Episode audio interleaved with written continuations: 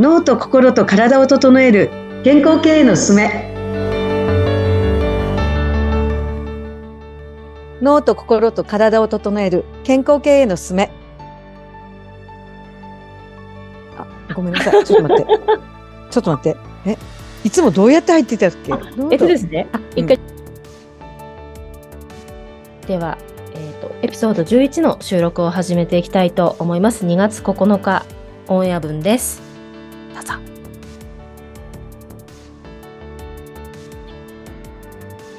人と組織の整え師、加賀見照美です。よろしくお願いします。よろしくお願いします。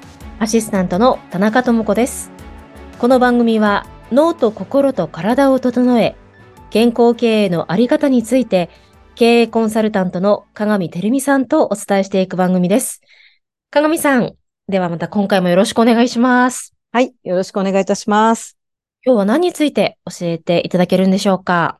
はい、えー、脳のですね、はい、脳のタイプを一通りあのよっつの領域をですね、説明をこれまでやってきましたので、はい、今度はい、今度はですね、脳のタイプのこの数字について、ちょっと今日はお話ししたいと思います。まだそういえば数字についてお話ってなかったですもんね。初めてですよね。あ、そうですよね。はい。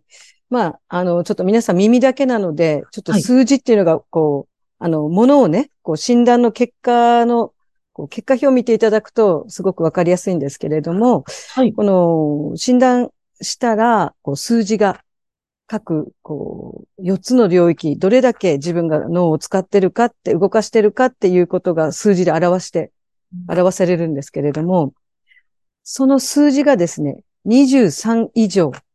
はい。えっと、よっつの領域を全体をひゃくとして、そのよっつの領域にどれだけこう、まあエネルギーというか意識をこう、あの、配分して脳を動かしてるかっていう数値なんですけれども、にじゅうさんいじょうの時に優位。えっと、はい、優位っていうのはですね、まあ、よく使ってる。つまり、あの、得意分野ですね、と。にじゅうさんいじょう数字がある場合は、そこの領域は得意分野の領域ですよ、ということを示してます。ちなみに、満点っていうのは何点なんですか？最高。えっとですね、あの、ひゃくとかあるみたいです。あ、そ、そんなにこう、極端になる時もある。極端に。あの、よっつの領域、要はいっかしょだけ、まあ、一点優位とかって言うんですけれども、はい。あの、一箇所だけもうひゃく。で、あとは全部ゼロみたいな、いうのもあるみたいです。あ、私はまだ出会ってはおりませんが。でも、あの、この数字の意味っていうのは、はい。その、まあ、人と、人の数字と自分の数字っていうのは、こう、比較はできないんですけれども、あの、あと、どれが正解とかっていうことでもないんですよね。はい。ただ今自分がどこに意識を置いてこの動かしてるかっていうことをまあ表してるだけなので、うん、あの例えば綺麗にですね、まああの綺麗にこう四四分割っていうか、はい。こう均等にこうあの配分というかされる場合のこう数値も出て、あのそういう事例もあるしですね。まあ、うん、そういう場合は全能タイプって言って。そのよっつの両方、あの領域全体に対してですね、意識を配って脳をこう動かしてるっていうところで、うん、まあよく、はい、こう全体がこう、まあどの領域においても、まあそつなくこなせるっていう状態ですね。そんなパーフェクトの方いらっしゃるんですか？はい。ただしですね、えっと、マックスでも、まあよんぶんのいちって言ったらにじゅうごなので、はい。マックスでもにじゅうごなんですね、その力は。うん、はい。はい。で、一点優位って言って、一箇所だけ極端にこう高い人っていうのは、やはりそこによんわりとかごわりとかろくわりとかの力を注ぐので、意識をですね。やっぱその集中力とか、そのパフォーマンスっていうのは結構半端ないんですよね。へー。すごいですね、だから。はい。例えばその一点優位っていうのはどういう、こう、一点優位っていうのが今までありましたか？えっと、例えば、うちのスタッフなんかあったんですけど、はい。まあ、あの、経理のアウトソーシングもやってるので、はい。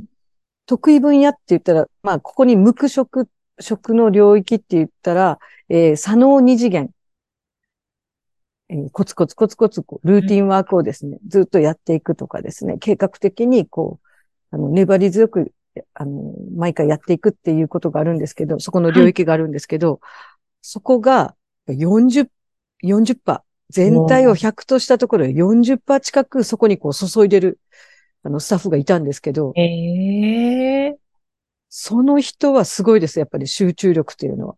うーん、そこをしっかりとですね、承認してあげると、うん、本人も自分は、あ、ここが自分の得意分野なんだって分かったらですね、分かった後からのパフォーマンスの発揮の仕方っていうのが素晴らしいですね。へー。わかる。そうですよね。自分で自覚することってなかなかないですもんね。そうですね。本当にあの、なんでしょう。もう伸び伸びと。だから、あの、最後まで粘り強く、はい、絶対に諦めないんですよね。そこの領域っていう。うん。はい。で、そこをしっかりと本人にもそういう声かけをするんですよ。あなたは、そういうことができる人だから、頑張ってみてって言って。ああ、嬉しいですね。それ言われると。うん、そしたらやっぱり、かなり粘ってやりますね。へー。はい。だからそういう、こう、にじゅうさん以上のところがいくつ自分にあるか。うん。ただ、それがたくさんあった場合とか、こうまあ、全能タイプってよっつとも全部にじゅうさん以上と。まあ、素晴らしいんですけれども、はい、まあ、にじゅうさん以上の箇所が複数あった場合で、例えば全く同じ数値とか。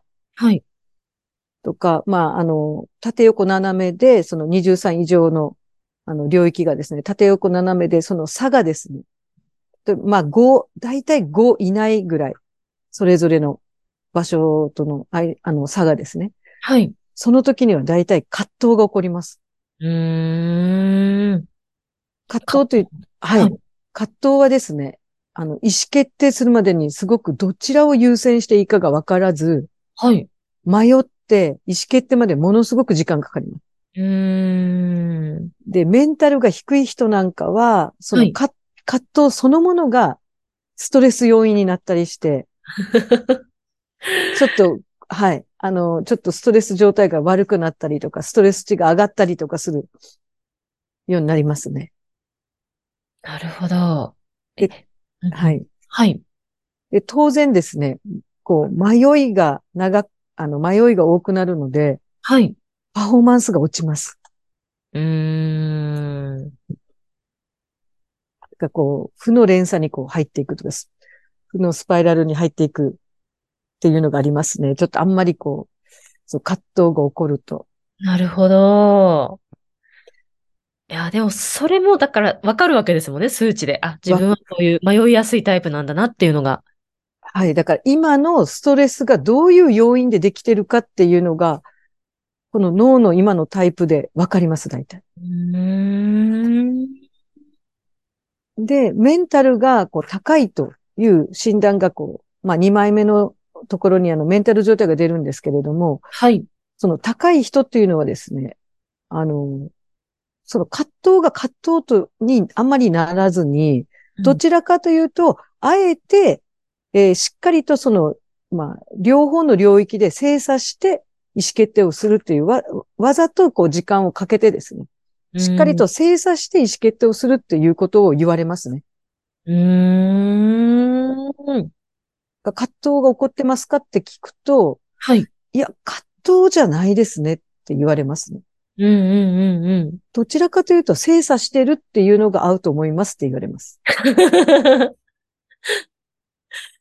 言葉としては精査してますっていう方がなんかいい。そう、いいですね、自分にこうぴったりくるっていう、うん、葛藤じゃないです、はい。迷いとかいうことよりも、しっくりくるのは、うん、まあ、ちゃんと精査してると。いろんな領域からこう見て、精査して意思決定してるっていうことの方がしっくりきますって言われますね、結構。うーん、だから葛藤が悪いっていうわけでもないと思いますね、そこは。ああ、そうか。意思決定するのがまあ遅いとか葛藤してるっていうと、ちょっと今、あのイメージ的にはマイナスのイメージがあったんですけど、悪いわけではないってことですもんね。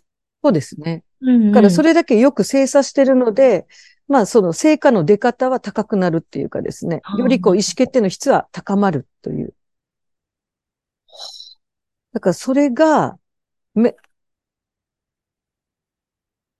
メンタルの、はい、あの、状態に左右されるっていうのが、ずっとやっぱり、うん、あの、私も診断をですね、この読み解きをしてて、逆に教えられたっていう感じですね。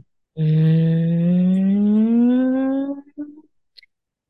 今その、加賀美さんにまいめっておっしゃったのが、あの、確認ですけれども、はい、この B ブレインを受けると診断シートがにまい出てくるんですよね。そうですね。はい。で、あの、今にまいめのご説明をしてい、いただいているということですよね。えっとですね、あの、いちまいめ、いちまいめの今数字の話をしてます。いちまいめで失礼しました。はい。にまいあるいちまいめ。はい。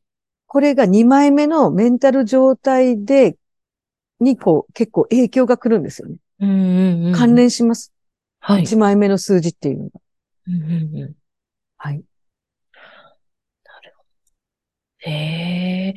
あの、この B ブレインを受けたい場合っていうのはどのようにしたらよろしいんでしょうか？はい。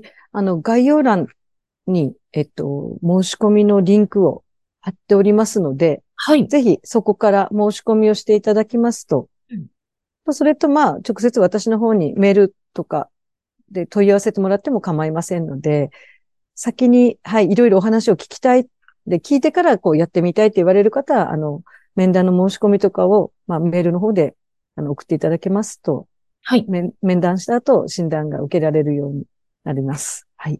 わかりました。じゃあ、リスナーの方で、あの、B ブレイン、脳診断を受けてみたいと言われる方は、まあ、概要欄から、あの、面談の申し込み。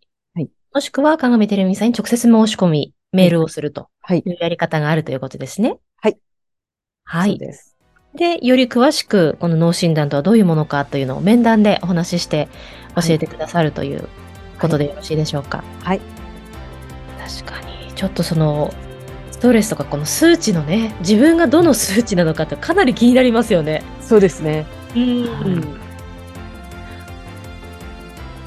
今日は脳のタイプの数字について教えていただきました。加賀美さんありがとうございました。はい、ありがとうございました。